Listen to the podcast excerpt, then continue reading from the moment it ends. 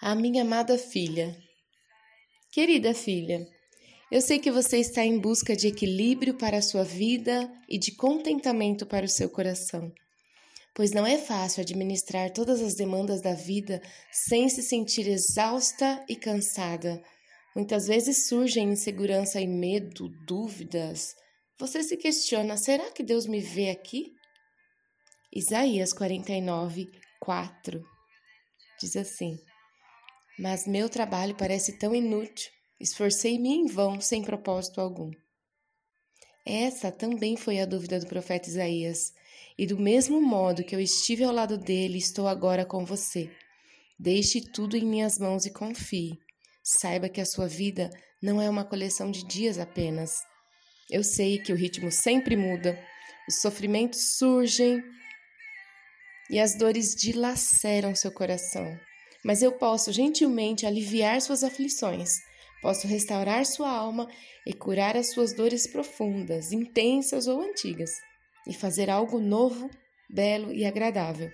Tenho um propósito lindo para cada um dos seus dias. Isaías quarenta e três, dezenove diz assim: pois estou prestes a realizar algo novo. Vejam, já comecei, não percebem? Abrirei um caminho no meio do deserto, farei rios na terra seca. Lembre-se, filha, você tem um pai em sua defesa. Eu te escolhi, seus dias estão guardados em mim. Estou cuidando de cada detalhe da sua história. Jamais te abandonarei. Respire lentamente nesse momento e sinta o ar renovando suas forças. Traga à sua memória pensamentos de esperança. As dificuldades surgem para abalar sua confiança e roubar sua alegria. Então, não importa como se sinta ou se veja nesse momento, saiba que você já foi resgatada. Então, levante-se e viva a plenitude das promessas que tenho para você. Isaías quarenta e nove, quinze e dezesseis diz assim: pois a mãe, pode uma mãe esquecer-se do filho que ainda mama? Pode deixar de sentir amor pelo filho que ela deu à luz? Mesmo que isso fosse possível, eu não me esquecerei de vocês. Vejam, escrevi seu nome na palma das minhas mãos. Seus muros em ruínas estão sempre diante de mim. Sim, diante de mim estão todas as coisas, e o meu poder se manifesta na sua fraqueza.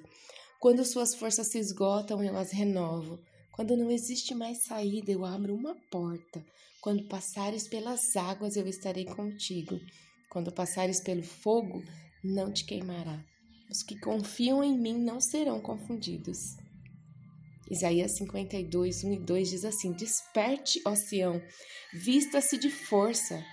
Põe as suas lindas roupas, ó cidade santa de Jerusalém. Sacode o pó, ó Jerusalém. Levante-se e assente-se no lugar de honra. Tire de seu pescoço as correntes de escravidão, ó cativa de Sião. Uau! Filha, eu te liberto hoje de tudo que te aprisiona. Eu aperfeiçoo teu caminho, te dou novas vestes e uma coroa de justiça. Coloco um anel em seu dedo. Preencho os espaços vazios da sua alma e te faço andar em lugares altos, acima das circunstâncias. Romanos oito, quinze e dezesseis.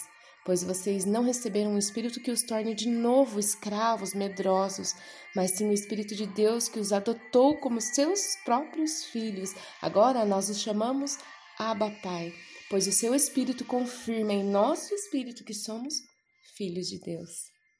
Você é minha filha preciosa.